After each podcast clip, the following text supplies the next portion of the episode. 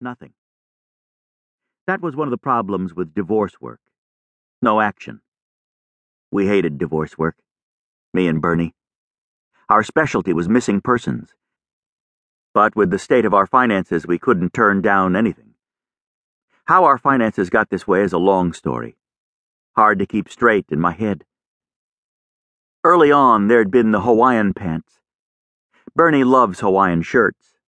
Right now, he was wearing the one with the trumpet pattern, and he got the idea that people would snap up Hawaiian pants. In the end, they got snapped up by us. We've got a closet full of them, plus lots more at our self storage in Pedroia. Later on came the tin futures. The tin futures looked good after some find in Bolivia, but then an earthquake buried everything. So here we were, back on the divorce beat. Our client was a sad eyed little guy named Marvin Winkleman, who owned a ticket agency downtown. Don't ask me what a ticket agency is. What's important is that he thought his wife was cheating and coughed up the $500 retainer. Don't ask me about the cheating part either. It's a human thing.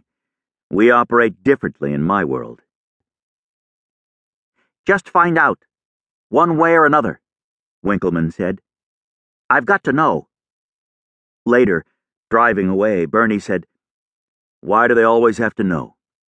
What's wrong with ignorance is bliss? I had no idea. We sat. Nothing happened. The dusty palm leaves hung motionless. Bernie got fidgety. He opened the glove box, checked behind the visor, patted his pockets. Poor Bernie. He never bought cigarettes anymore. Was trying to quit. After a while, he gave up, sat back, folded his arms. Bernie has nice, strong arms. I kept my eyes on them. Time passed. Then I heard a faint metallic sound and looked out. The motel door opened and out came the blonde woman, patting her hair. I glanced at Bernie. Hey! His eyes were closed.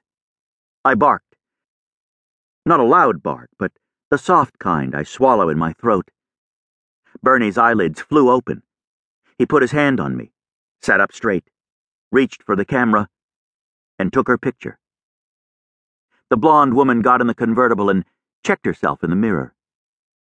Bernie took another picture. She put on lipstick, gave her mouth a nice stretch. I gave my mouth a nice stretch, too, for no reason. Looks pretty happy, doesn't she? Bernie said. She backed out of her space, drove out of the lot and down the street, away from us. Bernie took pictures of the motel, the blinking sign outside, the palm tree, and me. Then we went back to watching the motel room door. Maybe there's no one in there, Bernie said, like she just enjoys a solitary little nap out in the desert now and then, making this a wild goose chase. Wild goose chase? I'd heard that one before. Wanted to go on a wild goose chase very badly, but there were no geese in sight.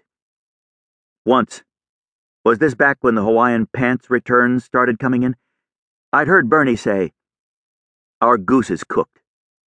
But no cooked goose ever appeared. Meanwhile, I was hungry. The smell of burgers on the grill, while not as strong as. The motel door opened. A man stepped out. A tall man in a white shirt and dark pants, knotting his tie. Bingo, said Bernie. I'm not sure why. I knew Bingo, a game they played at the Police Athletic League fundraiser, an event I'd been to only once and probably wouldn't be back to, what with how exciting it turned out to be and that unfortunate incident with my tail and all those little plastic chips on the chief's card. But was this a time for games?